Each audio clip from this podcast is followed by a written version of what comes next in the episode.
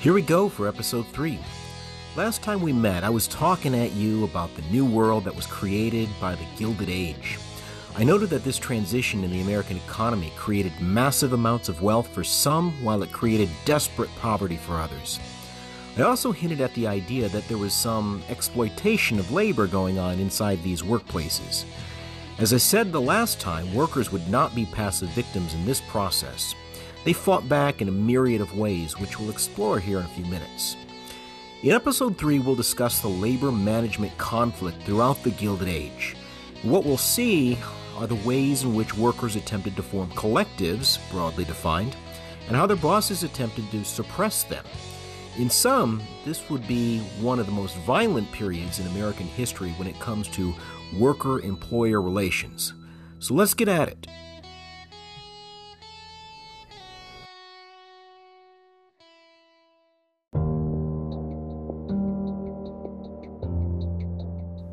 As I said before, it's important for us to remember that workers were not passive victims in this process of industrialization throughout the Gilded Age. Um, there's a couple examples that we can point to that will demonstrate this point. Uh, the first of which is a secret underground society that referred to itself as the Molly Maguires. Now, the Molly Maguires uh, were essentially a collection of Irish and Irish American coal miners uh, that existed that worked throughout the uh, uh, coal region of Pennsylvania. Now, we would probably call them terrorists because bottom line was they were involved in things that we would recognize as acts of terror. They would bomb buildings, uh, they would burn down company buildings, uh, they would beat up uh, company officials, and in some very extreme cases, they would either kidnap uh, company officials and ransom them back to the company, or in the most extreme cases, they would be involved with murder. Now, obviously, I am not condoning violence of any any sort of any fashion. Uh, but it is important for us to understand that the the, the, the avenues of resistance when it comes to the exploitation at work was relatively narrow, relatively thin. And so, from the perspective of the Molly Maguires, uh, this was a way that you were able to kind of stand up for yourself at work. The other example that we have here would be a strike, and to be very clear what I mean by strike, labor stoppage. I'm not talking about a riot, I'm not talking about some sort of act of terrorism. That's very different than what we just got done discussing. What I'm talking about is uh, a collection of workers that stop working and uh, refuse to go back to work until some of their demands are met. Now, by demands, I'll be really clear again. I'm talking about things like wage increases, raises, uh, better working conditions, or other sorts of workplace grievances. Now, you know, it can be more complex and complicated than that, but generally those are your heavy hitters. In any case, one of the most famous strikes of the late 19th century would be a strike that historians refer to as the Great Uprising of 1877. Now, essentially, what this is, is a railroad strike. And I've made mention of how powerful railroad tycoons were, as well as the people who also uh, were, were, were supplying things like the steel and uh, the raw materials that went into the production of railroads. But the fact was, this was a great success for the working class. The Great Uprising of 1877 was a successful strike, and primarily it was successful because uh, all railroad traffic west of the Mississippi River had ground to a halt. Workers uh, on the railroad lots of different collection of workers, meaning different categories of workers, refused to handle trains, refused to service them, refused to clean them, refused to hook them up to new tracks, and it was wildly, wildly effective. And what it demonstrated more than anything else was that when they hung together, uh, when they engaged in forms of collective resistance, uh, they could be successful. And you have to ask yourself how all of this happens.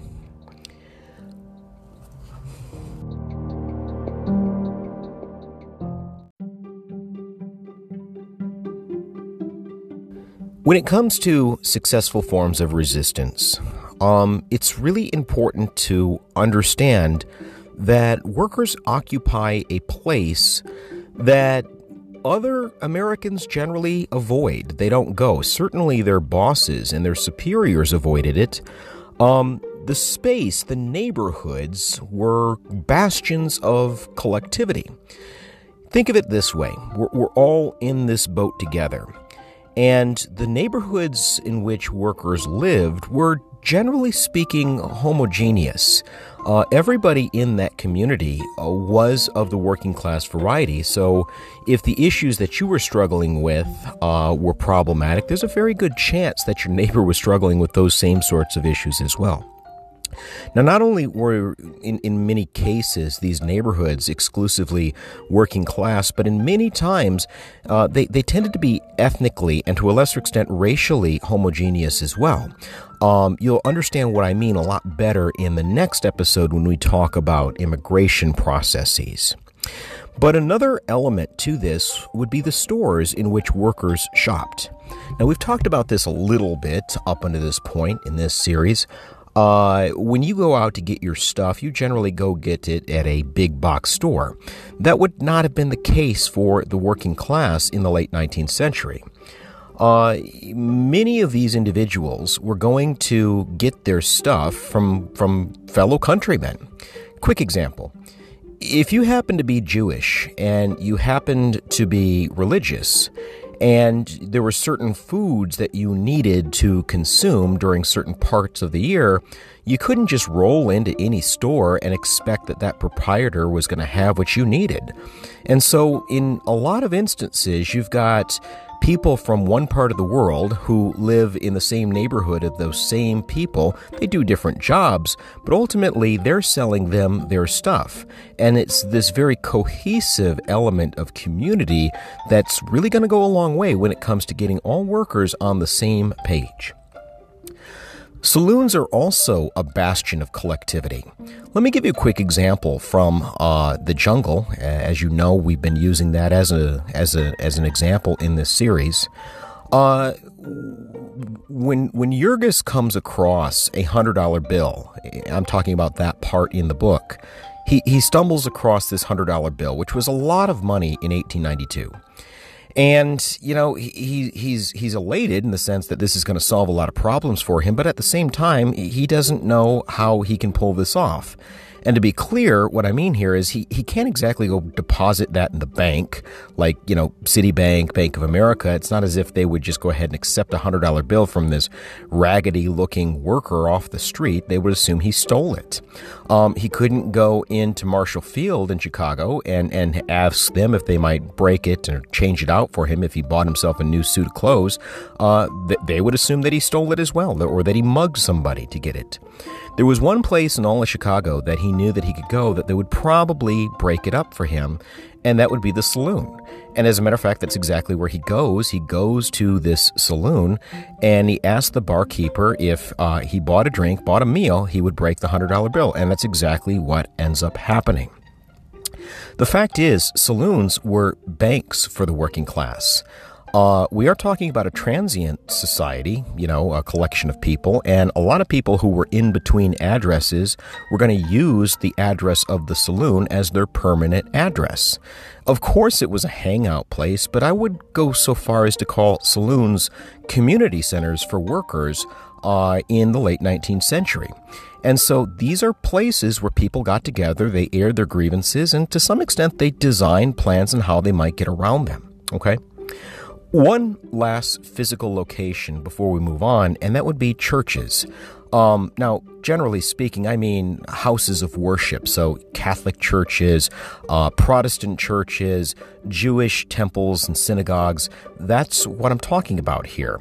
You have to understand that this is a long, long time before there's going to be any social welfare net in the United States the government's not really going to be in the business of taking care of anybody, providing even the most basic of services.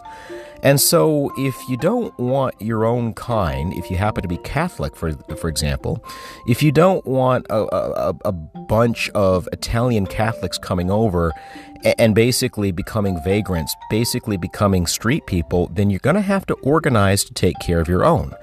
And in the late 19th century, it was the religious community. It was churches and synagogues that, that ultimately offered that service.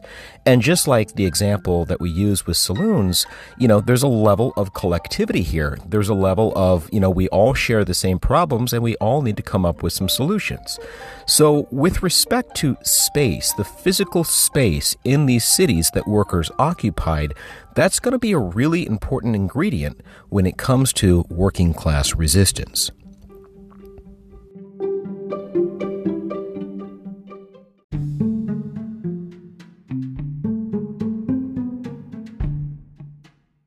There's another element of working class resistance that we need to talk about, and that would be unionism. Now, again, what a union is, is a collection of workers that bands together to bargain collectively with their boss, with their employers. Okay? Now, why do they want to bargain collectively? Well, let me put it this way. In class, if I've got a student that complains about their grade, that says that I was too tough on them and I was singling them out, if they were to go to the dean um, and, and, and, and complain about how hard I am, I would point to the rest of the class and say, well, you know, there are 23 other people in this class, and I'm not getting any complaints out of them. Some of them scored better, some of them scored worse, but the bottom line is they're not complaining. Why are you complaining? Now, it'd be a much different story if 23 people all went down to the dean and all complained that I was being too tough, that I wasn't being fair, that I was being unfair with respect to my grading practices. I think you can see what I'm saying. Workers want to bargain collectively with their employers primarily because it gives them more leverage and they're far more likely to get concessions out of their employers as opposed to bargaining on a one on one basis. Now, there's a long history of unionism in the United States. Most of us think back to the 1930s and 1940s as the heyday of union drives, and there's some truth to that. But the fact was, unions existed long, long before the dawn of the 20th century. Now, the brand of unionism is a little bit different in that capacity. The brand of unionism that exists before the 20th century is largely craft unionism, okay? And this is an important point because it's going to dominate working class uh, community life for the next several decades. What I mean by craft unionism is that you had to be a craftsman, emphasize the word man, to be a member of that union. Now, how did you become a craftsman? That's that's the million dollar question. Now, to be clear here, by by craftsman, I'm talking about a butcher, talking about a shoemaker, talking about a cigar roller, okay? I'm not talking about someone like our friend Jurgis Rudkus, an unskilled worker. To be a craftsman, you had to learn a craft. And to learn the craft, you had to go through what was called an apprenticeship. Think of it as a learning process. You're not getting paid to work, to run these errands, and to do some of the menial tasks that uh, you've been apprenticed to you're you're actually doing that work for free, but you're gaining some knowledge in the process. You're learning how to become a skilled cigar roller. And the idea here is to take that skill set and apply it to the job market in due time. And once you have graduated from your apprenticeship, you could become a journeyman. Now, for all you French speakers out there, you can tell me that the word journeyman uh, is is really rooted in the in the in the French word jour, or as uh, the French would say, day. Okay, so journeyman is man who works during the day, and generally speaking, what that means is an employee. You can now uh, be hired because you have competent skill sets uh, in in whatever craft that we're talking about. Okay. Now, the ultimate goal is to become a master craftsman. And in that point, you're, you're actually going to reach out and you're going to not only hire journeymen to work underneath you, but you're actually going to probably get some apprentices that come to see you because you have a master skill set. Now, with respect to craft unionism, it's important that you understand that you are going to be a collection of skilled workers. Emphasize the word skilled workers. And if you were an unskilled worker, if you were one of these people that were either, you know, before their apprenticeship or hadn't even begun your apprenticeship, then you couldn't be in the union. I want to go back for just a second and explain, you know, who was eligible to become a craftsman. Not just anybody could go down and fill out an application. In order to become a skilled craftsman, you had to be one, a man, and two, a white man. Not, not just anybody could go into the blacksmith trade. Now, were there exceptions? Sure, there, there were exceptions, but by and large, this was a great barrier. It was a gatekeeper, if you want to look at it that way, that kept people of color and especially women out of the crafts, okay? So I want you to think about something. Was craft unionism a form of resistance? Yeah, it was, okay? But you have to understand that it only represented a very small minority of what you might think of as American workers in the late 19th century. By the late 19th century, what you had was the Second Industrial Revolution, and as we've established, the standardization of production is ultimately giving rise to these huge uh, uh, uh, uh needs for unskilled uh, labor.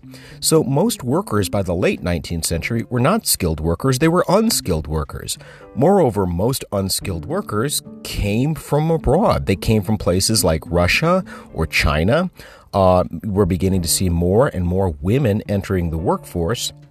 And so, my point with this is yes, craft unionism existed, and yes, it was a form of resistance, but it only represented a very small minority of the working class population in the United States.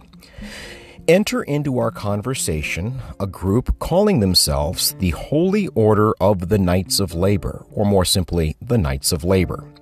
Now, for your note taking purposes, I want you to understand that the Knights of Labor rejected the ideas of craft unionism. What they wanted to establish was a brand of unionism that was very inclusive. Make sure that you get that in your notes. The Knights of Labor approached unionism in a very inclusive way.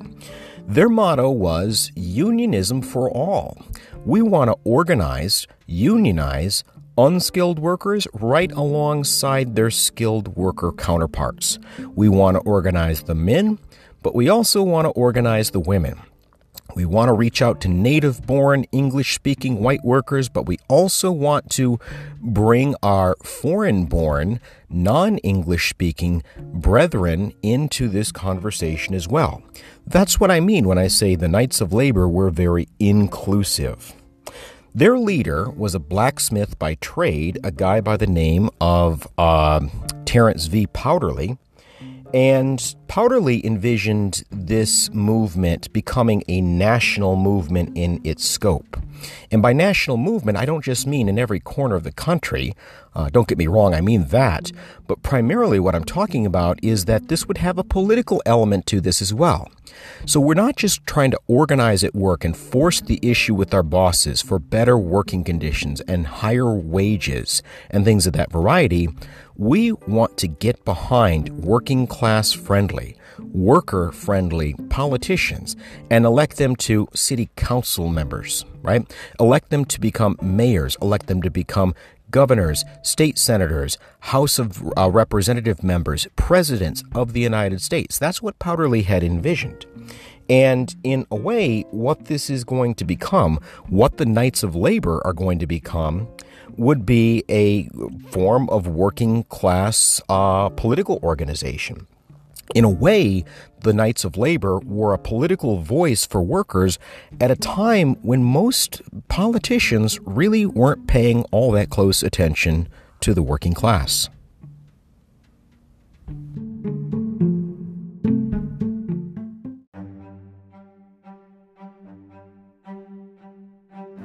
The Knights of Labor are going to peak in 1886, and I mean that in terms of both a social movement, but also the influence that they're going to have over American politics. In 1886, the Knights of Labor are going to take up what they call the eight hour day movement. Okay? What they want is the federal government to mandate an eight hour workday. Keep in mind, I told you that the Knights of Labor saw themselves not just as a social movement, but also as a political movement. And then what they wanted was the federal government to come in and basically provide some protection for workers. And they saw the eight hour movement as providing that protection. Now, eight hours. If you take a day cycle, 24 hours, and you divide by eight, what you get is three, okay? And the Knights of Labor thought that this was a far more humane way to organize the day, and they were right. Their motto was eight hours for work, eight hours for sleep, and eight hours for what they called what you will. In other words, eight hours for leisure, eight hours for downtime, eight hours for recreation, and this was a good thing. It was a good way to reorganize the day. But that really wasn't the genius of it. Part of the genius was if you're Andrew Carnegie and you want Carnegie Steel to hum morning, noon, and night, you want to crank up the stuff. If by law you can only work a worker for eight hours and then you have to send her or him back home, what that means is you're going to have to reach into the ranks of the unemployed and you're going to have to pull them in and put them to work, give them jobs. And this is beginning to illuminate some of the genius of the Knights of Labor here.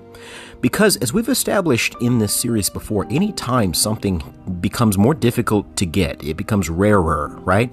I don't care if you're talking about gold or you're talking about labor. If it's harder to come by, it's going to be more expensive. What that means for workers is your wages are going to go up. If you're Carnegie and you want to guarantee your steady supply of labor, then you're going to have to give people a reason to work for you as opposed to working for some other steel company or other company in, in uh, some other industry altogether. And as I've said before, and I'll say it again, money fixes a lot of problems. And so now these employers are going to have to compete against one another. And the way that they're going to do that is through a bidding war for wages. Okay, so that's genius. But the true genius of all of this is that what happens when you give more people more money, especially average people, is they tend to spend it, right?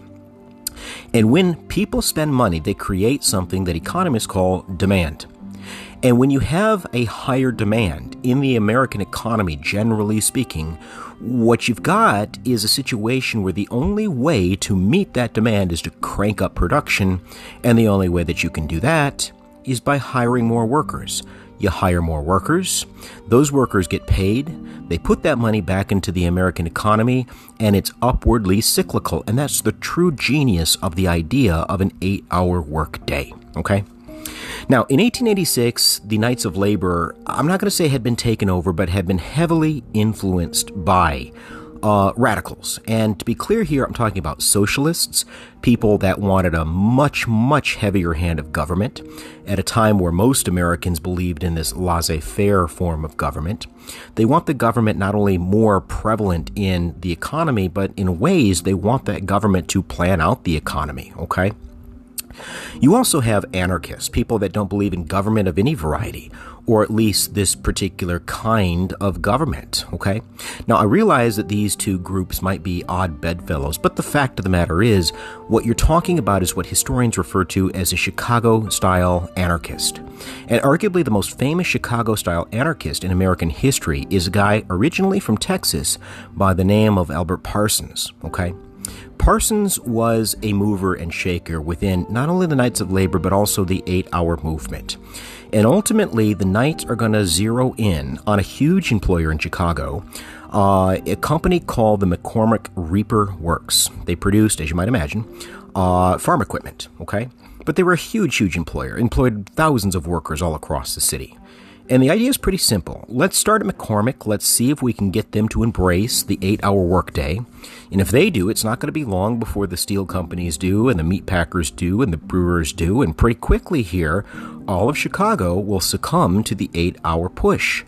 And if we can organize Chicago, right, dominoes will begin to fall all across the United States. But it begins at McCormick.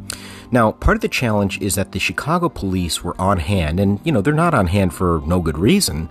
They're trying to maintain peace and order, okay? And when Parsons and his colleagues begin to, you know, give these fiery speeches, uh, they begin to break up the meetings and they send everybody home.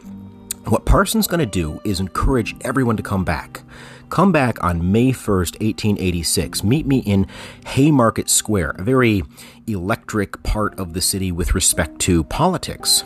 He was going to hold a rally at uh, Haymarket Square in Chicago, May 1st, International Workers' Day, 1886. Now, let me take you back a little bit because this will help make sense of things here in a second. Behind closed doors, in private conversations, not public, not advocating, but nonetheless, Parsons and some of his friends would openly talk about the use of what they called the Great Equalizer. And by Great Equalizer, I mean dynamite, okay? Now, the reason that they called dynamite the Great Equalizer is that they saw it as an equal opportunity killer. It didn't care if you were rich or poor. It didn't care if you were native born or you were foreign born. It would kill you with equal opportunity, okay? Now, it's one thing to have these conversations in the privacy of your own home, and it's another thing to go out there on stage and begin to teach and advocate this, to teach and advocate the violent overthrow of the American government through the use of dynamite. Unfortunately for Parsons, somebody did take this idea, this concept, a little bit too literally. Parson goes on stage uh, on in Haymarket Square in May 1st, 1886, and he begins to give this fiery speech. And in the middle of it, when there's throngs and throngs of people out there listening to him, including the Chicago Police Department, somebody threw a pipe bomb into the crowd. It exploded, and with it, it killed four Chicago police officers. Numerous more were injured. This is an incredible tragedy. There's just no other way to put it. I mean, people literally died.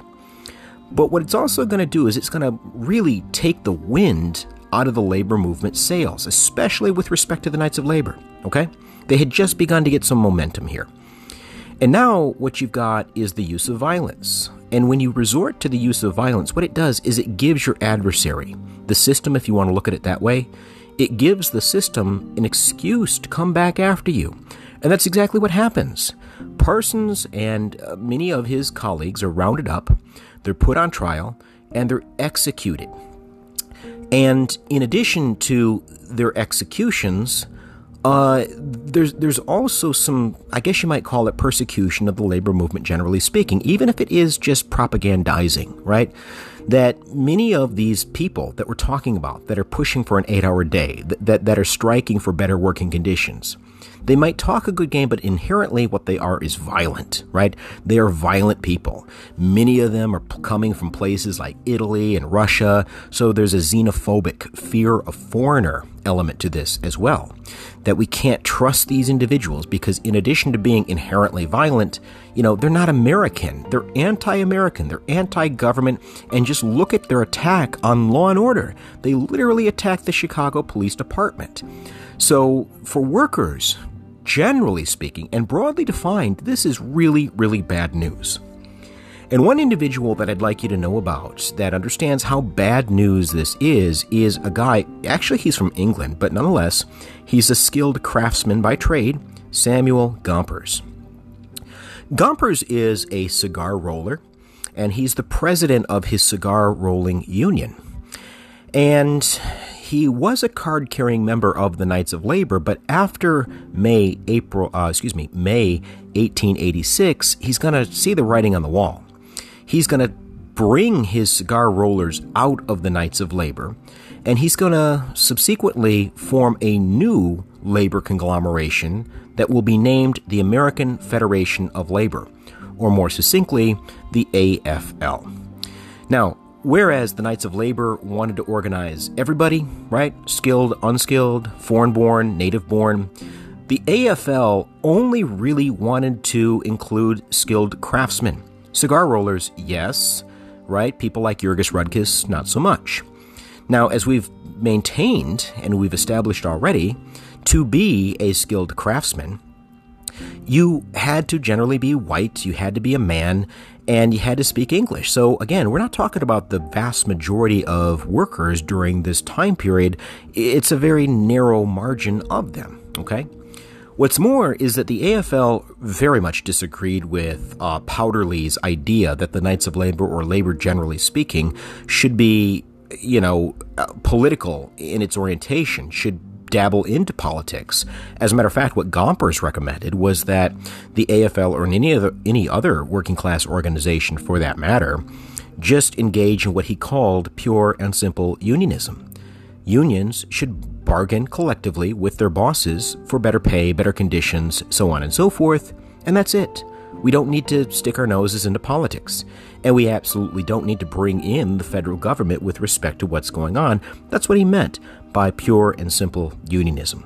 So, if you're keeping score, if you want to look at it that way, employers one, workers zero.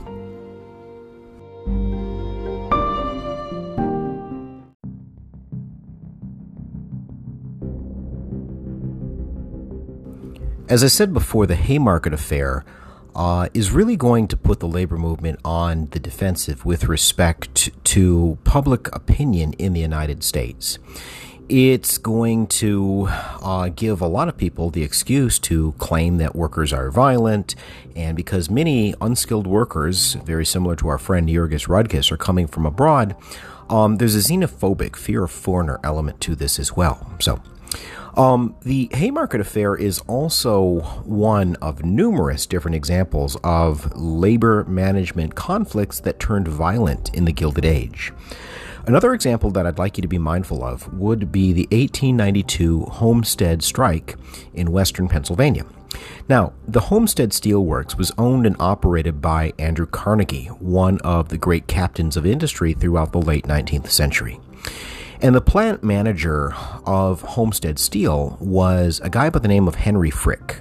And in 1892, Andrew Carnegie went to Henry Frick and he said, I want you to get rid of any union element in this factory. I don't want any interference in the process of production. And the fact is, the unions interfere with that process. It should start and stop with us management. Well, the simple fact of the matter was, Carnegie was more or less declaring war on one of the largest and most well organized unions in all of the United States. And of course, that would be the Amalgamated Association of Iron and Steel Workers. Very well organized with deep pockets for all intents and purposes. This is a tall task for Henry Frick, make no mistake about it. And it's very difficult to tell a union worker from a non union worker. It's not as if they wear signs around their necks. In any case, to make sure that he's got everybody, to make sure that everybody has been fired that needs to be fired, he fires everyone, okay? Everyone in the factory is let go, but Frick makes it really clear. Listen, I've got great news. You can have your jobs back. You can have the exact same job back that you were doing today. You can have it back tomorrow as long as you do one thing for me, one small thing for me. I need you to sign this contract that says you will never join the union. As long as you make the promise, the, the written pledge that you will not join the union, you can have your old jobs back. Well, as far as the union was concerned, this was blasphemy. Uh, they had a right to assemble, and in their minds, they had a right to bargain collectively. So, what the amalgamation is going to do is they're going to issue a strike against Homestead Steel. Now, again, the concept of a strike is relatively simple a refusal to work. And the idea here is if workers refuse to work, then no steel will be produced if no steel is being produced, then it's going to make Andrew Carnegie's life pretty difficult because he will have a difficulty with respect to making money. If there's no steel to sell, then he's going to lose money and market share. That's the idea here. Now, on the flip side of the coin, if you're Andrew Carnegie, what you want to do is you want to replace those striking workers with strike breaking workers, okay? And ultimately, this is what they're going to try to do. And the workers understand what is up against them, which is why they were bringing guns and even went so far as to bring cannon to the job site. When I say you had class conflict, you literally had workers that were firing at their bosses and their bosses were returning that fire. And for a while, for several days anyway, the workers were holding out relatively well. It was going relatively well, all things considered. Henry Frick is not a guy that's going to roll over easily, though. What he's going to do, and this is going to be very indicative of the way that government will work with respect to labor management relations for the next several decades. Henry Frick is going to call the governor of Pennsylvania And he's going to say something to the effect of Governor, we think that you're doing a wonderful job out here in western Pennsylvania. However, we got this little labor dispute that's going on. Essentially, what we see it as is a trespassing on our property. And we need you to mobilize the forces of the state to evict these trespassers from our factory property. And ultimately, that's what happens. Ultimately, what you see is the state militia that's been mobilized, and because they're semi professional soldiers fighting against a ragtag group of workers, ultimately they are able to break the strike. And when the strike is broken, the workforce is replaced by non union labor. Okay? So in 1892, with the Homestead strike, what you have, again, on your scorecard, employers two and workers zero. Last but not least, I need you to know about the 1894 Pullman strike. Now, George C. Pullman was a guy that made luxury train cars, okay? These would be like uh, those luxurious jets that movie stars and famous athletes travel across the country on. It was the ultimate form of luxury, and at this particular moment, the United States moves via rail, okay? So if you had to go from Chicago to San Francisco, you definitely wanted to stay on a Pullman car. Now, the individuals that made Pullman cars were very similar to people that we've talked about in this series before. They were overworked and they were underpaid and they worked in very dangerous conditions. But I would say that the Pullman workers actually had it quite a bit worse than your average rank and file worker in 1894. And here's why.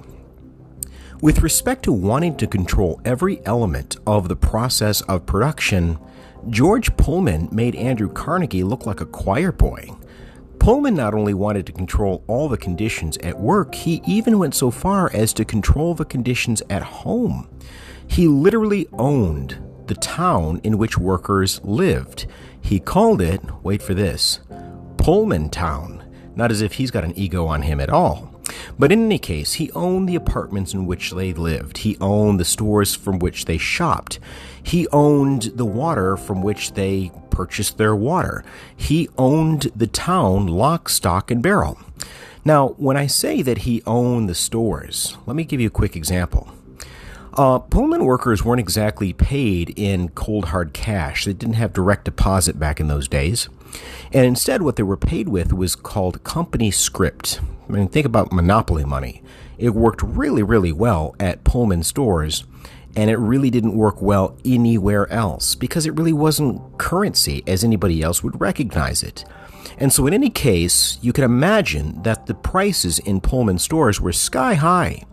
And because you didn't have anywhere else that you could take your script, you had no other choice but to spend it in those stores.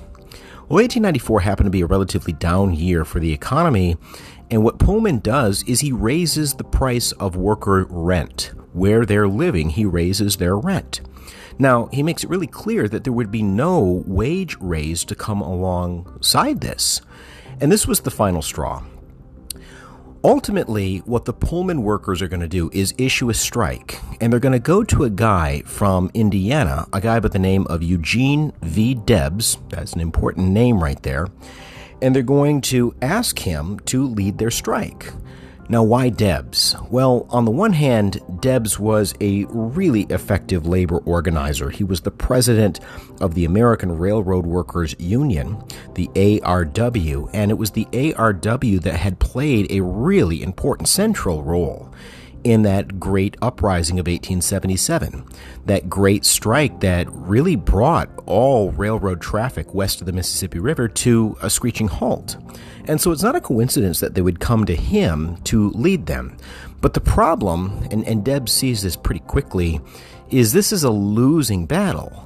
You're not organized. I have had no time to organize you. There's all kinds of different logistical things that need to be taken care of. And the bottom line is, we're not ready right now. Well, the Pullman Pullman worker said, we're, we're sorry about that, but too late. We've already pulled the trigger, and we need your leadership." So, what is Debs to do? He ultimately takes the job to lead them, and for a while, it's not going so bad primarily because what Debs is going to do is he's going to instruct his ARW men not to handle any train, right? Any train that has even one Pullman car attached to it. Well, because there were many, many, many trains that had Pullman cars attached to it, right? What this is going to do is very similar to what happened in 1877, and it's going to bring railroad traffic to a halt.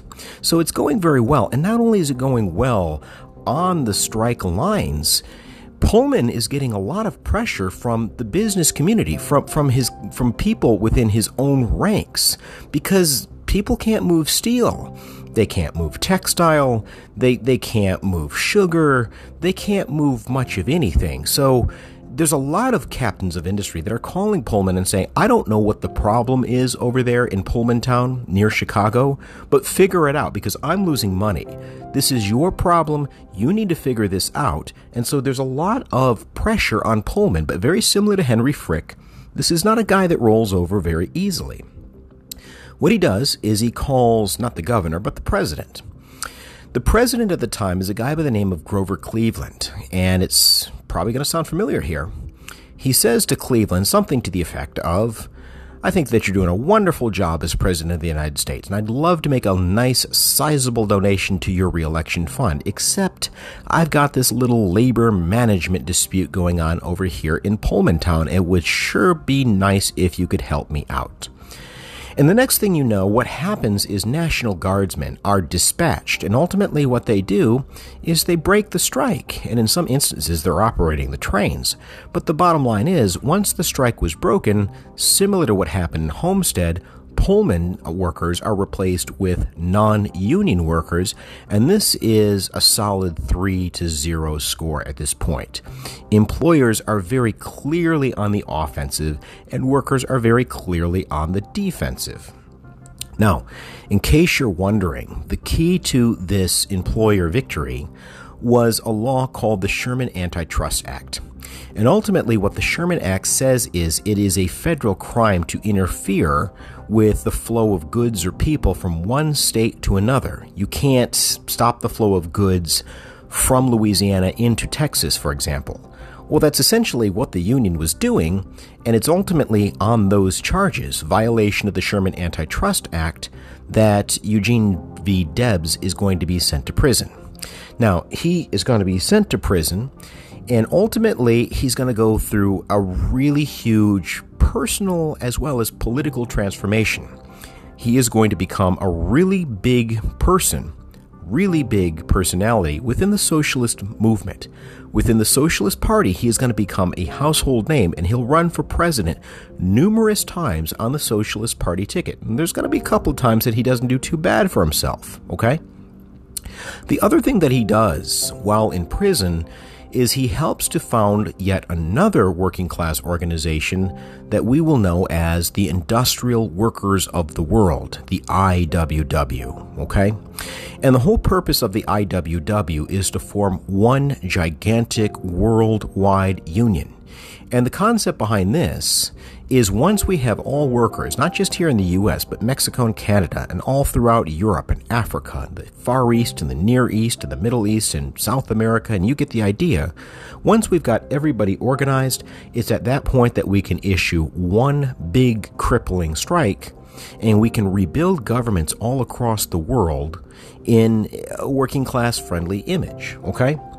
If it sounds a bit far fetched, it was a little bit far fetched.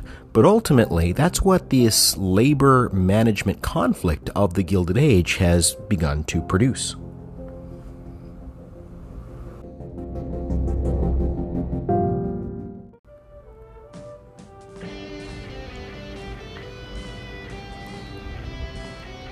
So, as you can see, the late 19th century was an incredibly violent time period with respect to labor management conflict. And this conflict is going to continue to erupt throughout the next few years and well into the 20th century.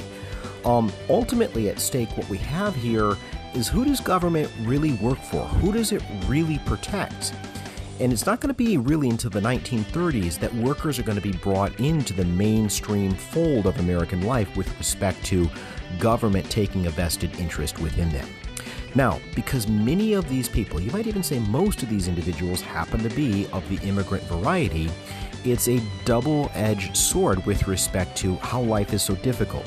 Of course, it's difficult at work, but it's also very difficult in these urban centers where these individuals happen to live. You'll see what I mean in my next episode. For right now, thanks for joining me.